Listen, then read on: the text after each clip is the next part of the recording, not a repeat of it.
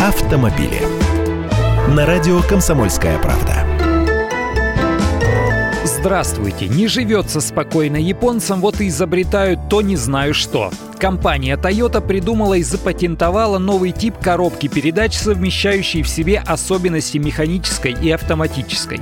Такой машине тоже полагается три педали, и ручку нужно дергать вручную, но коробка не позволит ошибиться с выбором передачи и сама, если нужно, переключиться на нейтраль. Придумано это для удобства водителей и во избежание износа шестеренок при попытке неправильного включения. Вмешиваться будет умная электроника, просто потребуется дополнительный механизм, блок блок актуаторов с электронным управлением.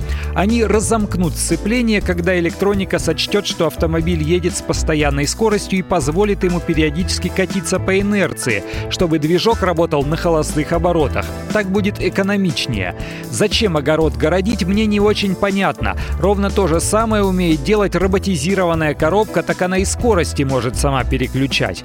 А главные достоинства механики, которые выделяют наши водители, дешевизна коробки и возможность контролировать движение машины, теряются.